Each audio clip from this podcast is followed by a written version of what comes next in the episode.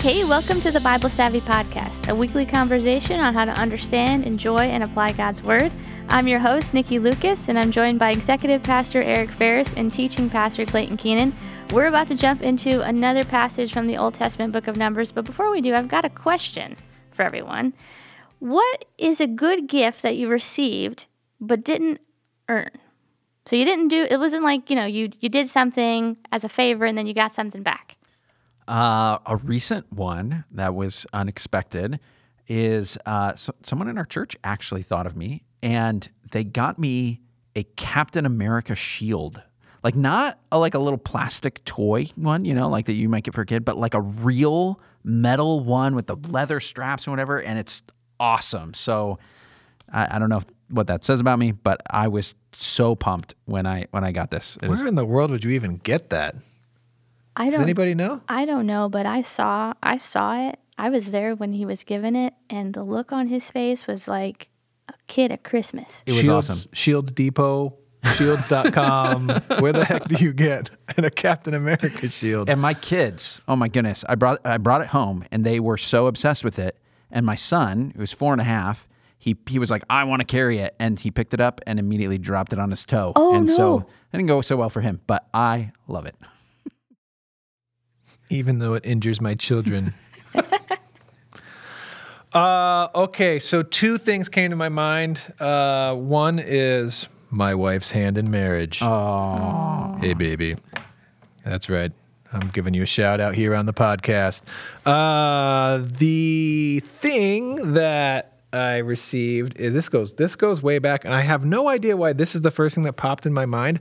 But when I was in my final final year of Bible college, I was infatuated with the Expositor's Bible commentary set. I just I wanted it so bad, but it's, total, like total Bible college. it- this neat is this geek is to, yeah this is total pastor geek stuff but i so it was like 24 26 volumes or uh, more than that i don't know but anyway i knew i couldn't afford it um, so i asked my dad if he would lend me the money and then i would pay him back every month uh, and then when i got to graduation uh, he said hey you don't need to pay me back for those for those commentaries and i don't know why that just is stuck in my mind uh, because i mean the reality is my parents paid for like all of my Bible college. So uh, instead of being grateful for that, I'm grateful for the the few hundred bucks of the of the Bible commentary set, not the few thousand apparently that they paid. Not more than not a few thousand, lots of thousands. So uh, yeah, the commentary set. Thanks, mom and dad. That's good. What about you, Nikki? Um, you know, mine is is a gift that some some good people in my life have given me. Uh, so, a good friend Bob Rice, uh, Noah Kimmel, and my dad. Um, Bob and Bob uh, is one of our creative arts volunteers, and Noah is actually on staff uh, on our on our creative arts team. And then my dad's my dad. But these three guys teamed up with a a good group of a pretty good group of a lot of other people too. But these three were the most dedicated and pretty much coming to my house all last summer and fall, helping me remodel it. I just bought a new townhouse, and the gift that they were to me in helping me turn this place around was incredible, and I will never be able to uh, tell them how much I thank them for it. So that, that was it was an incredible gift. So thank you, Bob, Dad, Noah, and everybody else. You know who you are. That's pretty awesome. Yeah, you said you'd never be able to tell them, but you just pretty much told them Yes, right here on, I the, told on the them. podcast. I told them, but it's not adequate.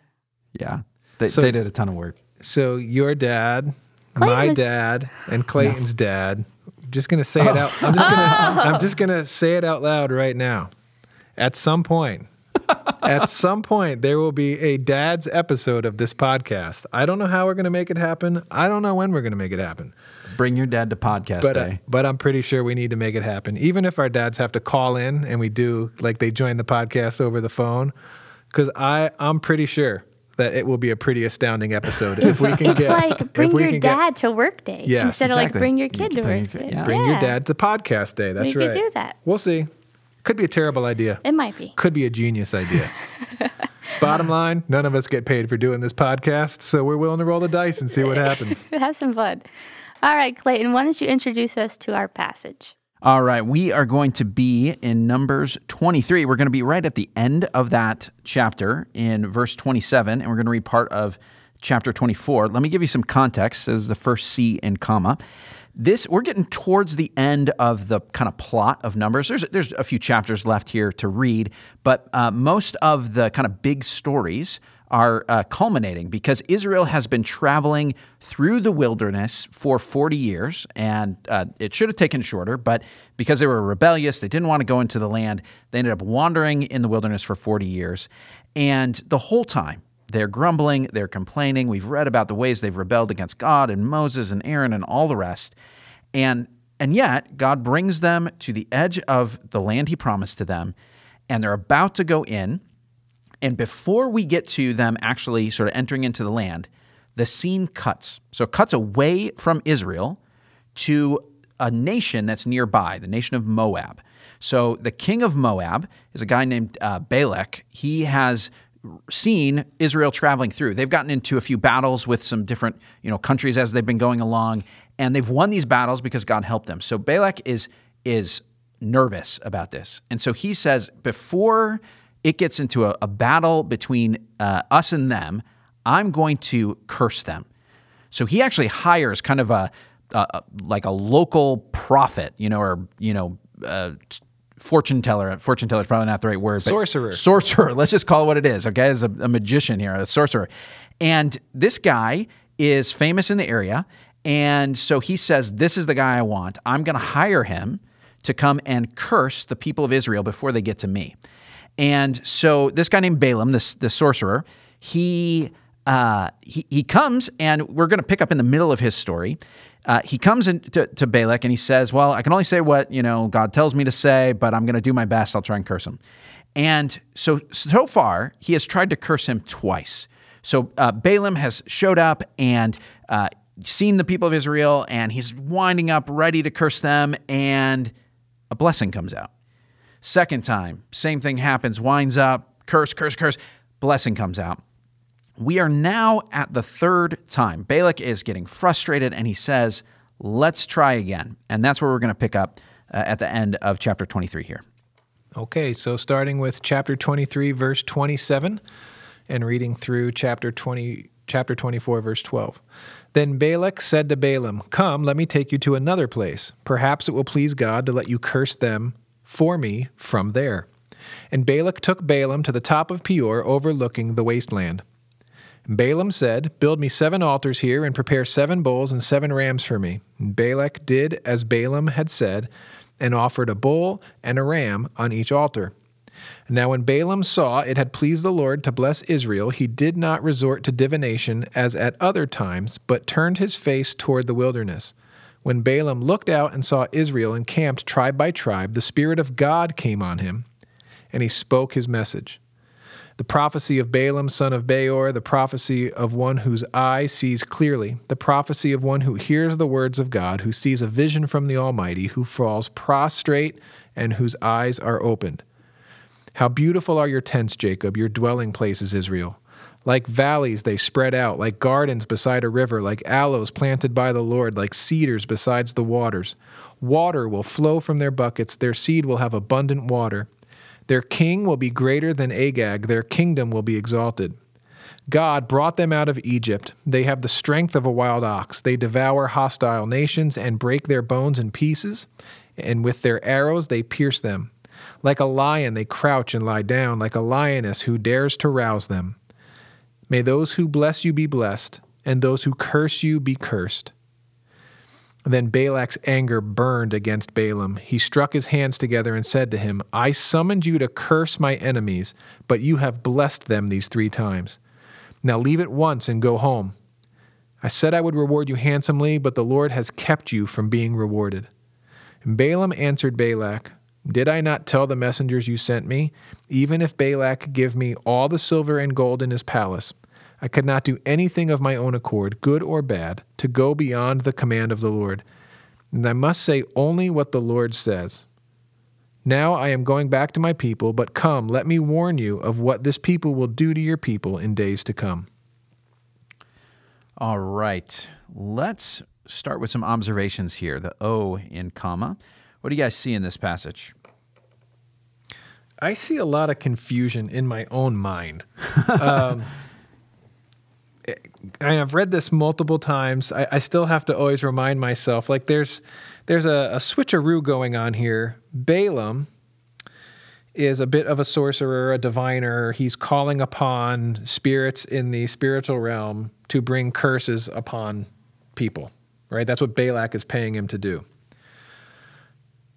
But during this whole thing, it says the Spirit of the Lord comes upon him. And so it, it's no longer Balaam calling upon these, uh, you call them demons, call them evil spirits, call whatever you want. He's, he's now the Spirit of the Lord is on him and he is speaking as if from the Lord. So there's a, it, it almost tricks you into thinking that that this guy Balaam is a follower of the one true God, but he's not.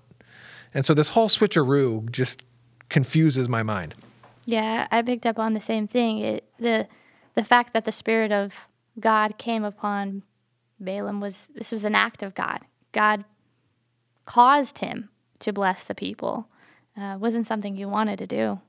You know, I'm, I'm sure he probably wanted to come in there, do what he do what he was asked to do, and then get his reward. And then at the bottom it says, "Well, the Lord has kept you from receiving your reward. I was going to reward you handsomely, but He stopped you from doing that." It, it's it's weird. It's it is weird. You know, there's a, a more famous story about uh, Balaam that we, if it shows up anywhere in like a kid's Bible or whatever, it's always this one because it has an animal in it. So there, there's a story that maybe you know maybe you've already read it because you've been doing Bible savvy, or maybe you've come across this before, um, where Balaam, when he first set out to go meet with Balak, it gets on gets on his donkey, he's riding along the road, and God uh, wants to kill him. So he, he's saying, I don't, I don't want Balaam to go and, and curse these people. So I'm going to stop him. That he shouldn't be doing this. Uh, you know, I, I, warned him, but he goes anyway. And so uh, an angel of the Lord appears in the in the pathway and is going to kill Balaam. Um, only Balaam can't see this angel because, well, it's an angel, and that's not the typical thing you're able to see. But for some reason, his donkey can. And so his donkey is, you know, trying to avoid, you know, running into this angel and, uh, you know, multiple times kind of goes off the road and steers wrong. And Balaam's getting angry, starts, you know, hitting the donkey, saying, Why are you doing that? And then the donkey talks. The donkey just, you know, uh, speaks to, to uh, Balaam and says, Hey, I, you know, I see an angel. I'm just trying to protect you.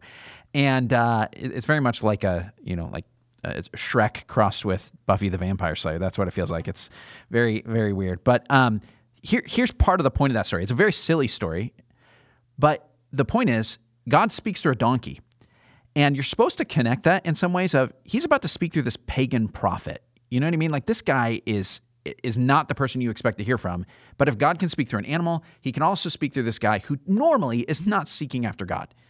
The, the Spirit of, of God is going to use him even though this guy is all muddled in terms of his, his spiritual life. God spoke through a donkey, like every sermon I've ever preached, Nikki.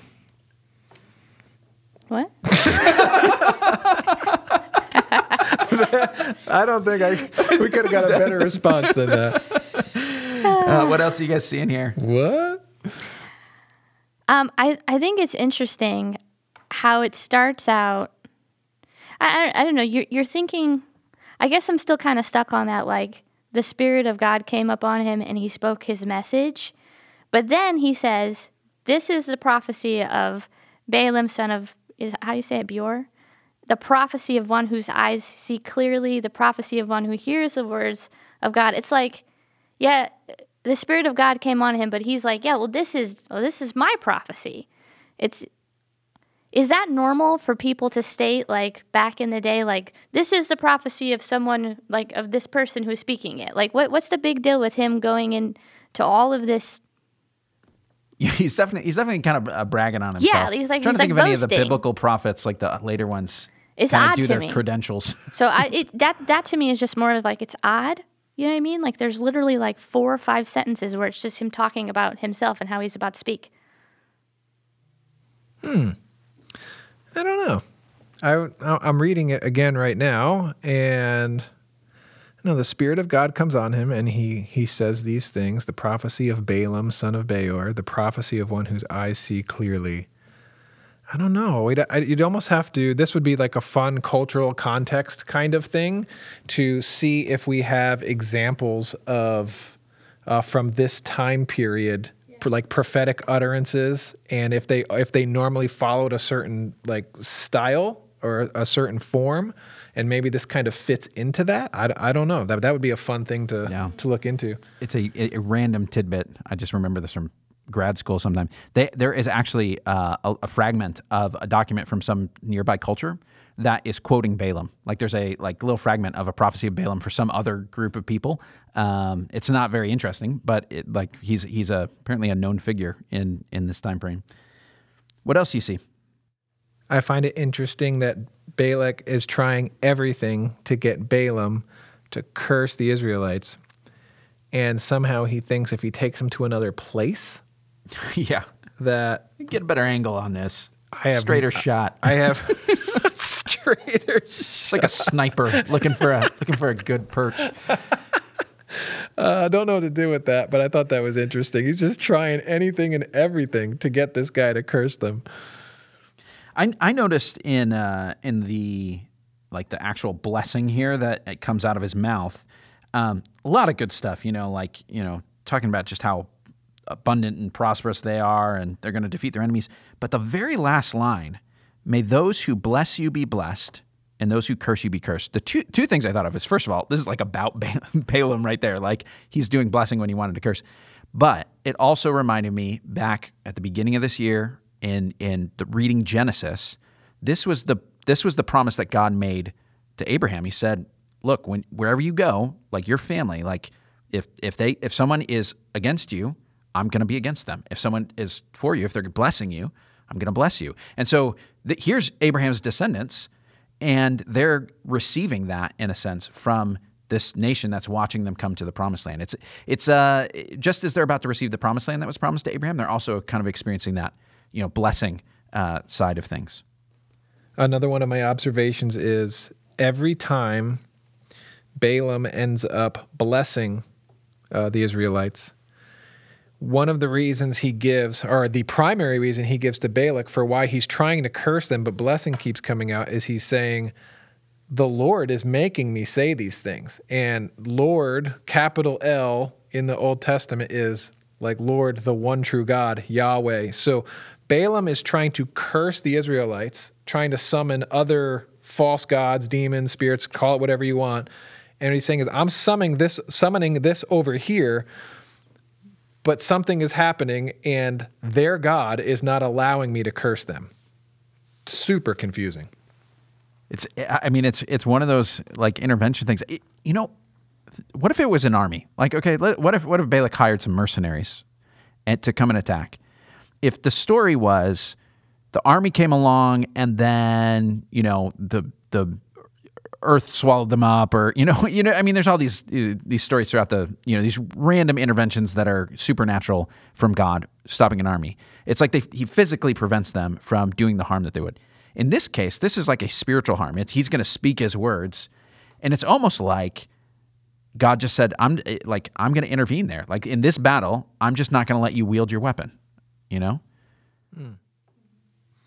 Which makes us wrestle with the reality that words do have power. yeah And not just like, not just uh, like if you say something harmful to someone, you, you are hurting their feelings, but you can actually do real harm to somebody. Um, and that's just with, with just the, the force of our words, but then the the ability for our words to intersect with the spiritual realm and for that to invite blessing or curse like it is a you get into this these muddy waters of it's not magic but you better be careful cuz like when you when you're speaking and you're trying to uh what's the word I'm looking for when you're when you're trying to engage somehow or intersect the spiritual realm with the realm you can see, touch, and feel, you are you are messing with real things. yeah Yeah. Yeah, we, we often think of our words as things that are um, lightweight. You know what I mean? That it that it, you, say what you you you want. If you're if you're wrong, you're right. Like you know, we get mad at each other's words, but we treat them as if they were you know not that big of a deal when it comes down to it. But over and over again in the Bible, if someone blesses someone, like these patriarch stories where it's like you know, uh, you know, Isaac gives a blessing to his son, and his other son's like, "Well, you got one for me." He's like, "Well, I already gave the blessing, and it's going to stick with him because I, the words mean something." And the you know, if you curse someone, like there, there's a a weightiness of th- this has an impact because the spiritual world is real, and what you do with your words can can shape that. It's it's not the way we think. Like we uh, people talk, scholars talk about the modern world as disenchanted. Like all of like we think of it's it's just matter, it's just stuff and and thoughts. It's not spiritual things that are going on. We just don't think about that. Most people in other cultures, they very much think about this, but in the Western world, we just sort of have flattened the, the universe out like that. But that's not the world of the Bible. Let me give a little bit of uh, broader context as we're reading the Balaam story, because this is one little incident in the middle of this whole story. We just kind of grabbed one. And it's something that I, I find really interesting after you read the whole book of Numbers is you've got this group of people, the Israelites, who up until this point, like if you didn't re- if you stopped right before the Balaam story, you say, do these people deserve to be blessed? Like have they have they done anything that makes it so that they ought to get some good things from God? Should God be should, should God be defending them? Should God be, you know, making sure that this guy pronounces these blessings? Absolutely not. Like they have rebelled again and again and again. And then you come to this story, and when someone is trying to curse them, they receive blessing after blessing after blessing. And this, uh, let me let me share an observation that is not original to me. I actually got this from watching the Bible Project video about the Book of Numbers, but it blew my mind. It was so awesome. Um, they they pointed out how in the story of Israel getting to this point, seven different times in the book of Numbers, they rebel against God. And there's this whole we've talked about some of these stories. In the Balaam story, seven different times he blesses them. So we are reading the third one, but if you just turn the page, you just read the rest of the chapter, look at the headings. You don't even have to get to the details. It says Balaam's fourth message, fifth message, sixth message, message, seventh message. Seven times it says he blesses them. So it's almost as if God is saying, You guys didn't earn any of this. You don't deserve it. In fact, you've earned the opposite. And for every time you rebelled against me, now I bless you. Like God's faithfulness continues in spite of his, his people's unfaithfulness. That's reminding me of when Jesus reinstates Peter after oh, Peter's, that's a good one. Peter's Yeah. denial. And Jesus asks Peter three times, Do you love me? Uh, once for every time Peter denied Jesus. Uh, yeah, and so there is a, another example of that. Yeah. I, I- I really like that because it, it's such a vivid picture of like the major theme of Numbers that God is faithful even when his people aren't. Like, what, what does God do in the face of repeated unfaithfulness? He, com- he stays committed to his blessing, that he ma- the promise that he made to bless his people, which I, I just think is incredible. like, that, that offers me incredible hope for myself. You know what I mean? Yeah, so gracious. When you asked the question, what did they do to deserve any of this? I was I was thinking of the classic scales that people use. You know, I'd, if I just do enough good to outweigh my bad, that God will somehow accept me, right? And so I'm, I was I was using the scales in my own head while you were talking. I promise I was listening to you as well while I was doing all this. Uh, but I was thinking through numbers and how much good was there, how much bad was there, because there certainly was a lot of complaining and grumbling and rebellion. But there were also times where they did exactly what the Lord told them to do. Um, you have to go back a little bit further into like uh, Exodus, but when he has them, like for example, build the tabernacle, Yeah. and he gives he gives them very specific instructions, and they do exactly what he told them to do. Uh, and so I was I was trying to to weigh it all out, um, but obviously the scales tip way on the side of anger, mistrust, rebellion, complaining, grumbling, arguing. Yeah, it's interesting how sometimes the stories that we remember in the Bible are sometimes the ones that aren't that great. Like you remember the ones that are like the more harsh ones, you know, the ones that bring up questions in you, um, to where you know you read the good ones and you're like, oh yeah, that's nice. You know what I mean? It it's interesting sometimes how you can remember that, especially with the Old Testament, because it's a lot of a lot of weird things. Yeah, they're they're on a superficial reading of numbers, or you know, an initial reading, I should say. You could think God's just kind of angry and, and and and trying to get at these guys, and and whether they deserve it or not, it's it's like it's just it it's kind of ornery, you know, it feels that way. But the like climactic story here at the at the end of all of that is God saying, in spite of people who desperately want to curse you, I'm going to make sure you get blessed again and again and again. For for every time that you you fell, I'm going to bless you. That's uh, that's amazing, God. It's remarkable that God could even get them to this point. yes. I mean, to the for, forget the fact that he leads them into the promised land. The fact that they're even at the border, even thinking about going in, is amazing. Well, let's let's move to the M in comma, which is message. Is there a message you would draw from some of these observations?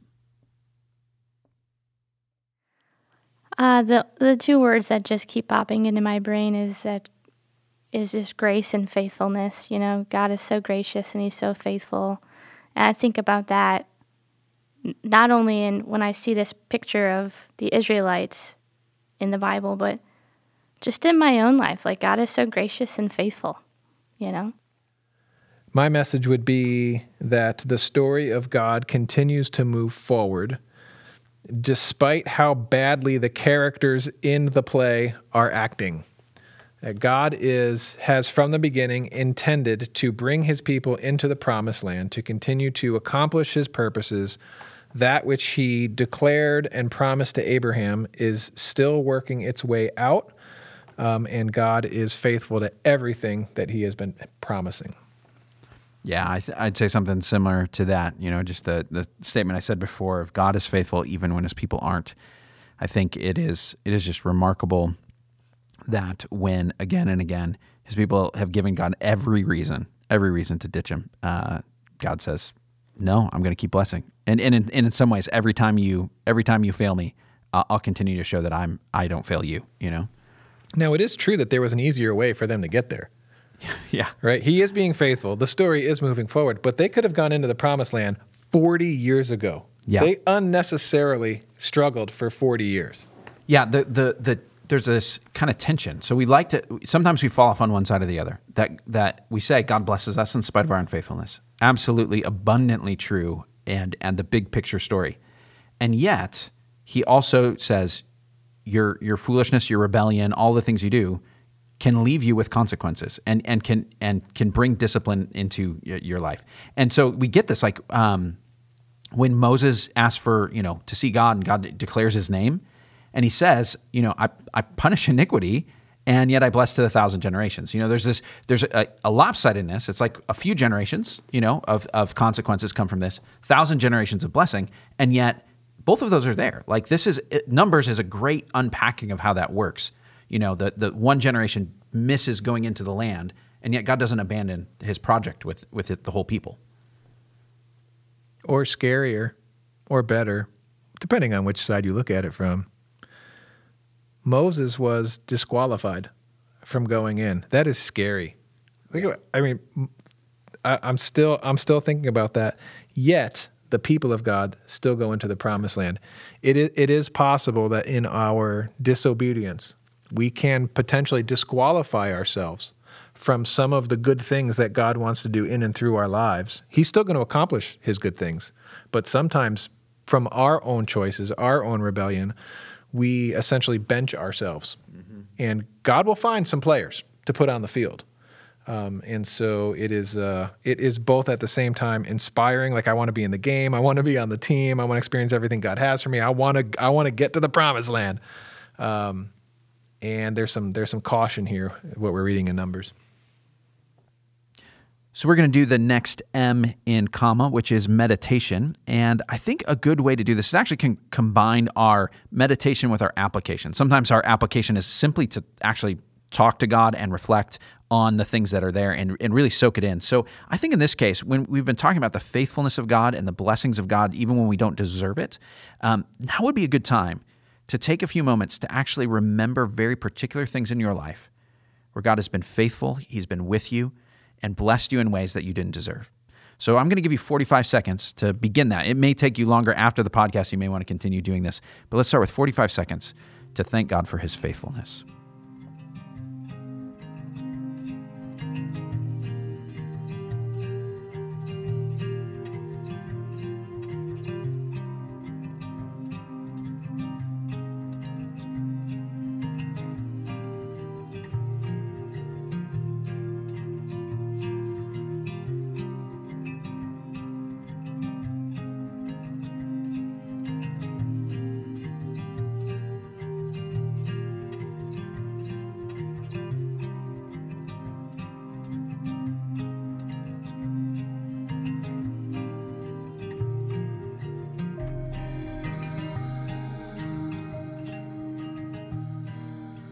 All right. And so, my guess is that if you've gotten started, you've thought of some things that God has done in your life, done for you, and you could keep going. And so, uh, even when we're done here, I would encourage you uh, take whatever time you need to thank God for His faithfulness. All right, friends, that's all that we have for you this week. We hope that you'll join us next Monday for a new episode. We'll be looking at another passage from the Bible Savvy reading schedule. And in the meantime, if you're not following along with the reading plan, you can check out BibleSavvy.com to download it, start reading along. You can also subscribe and leave a review on whatever platform you're listening on. You can email us your questions or suggestions at podcast at BibleSavvy.com. And if you're on Twitter, you can find us there as well to get additional Bible Savvy insights. Lastly, tell your friends, and we'll talk to you next week.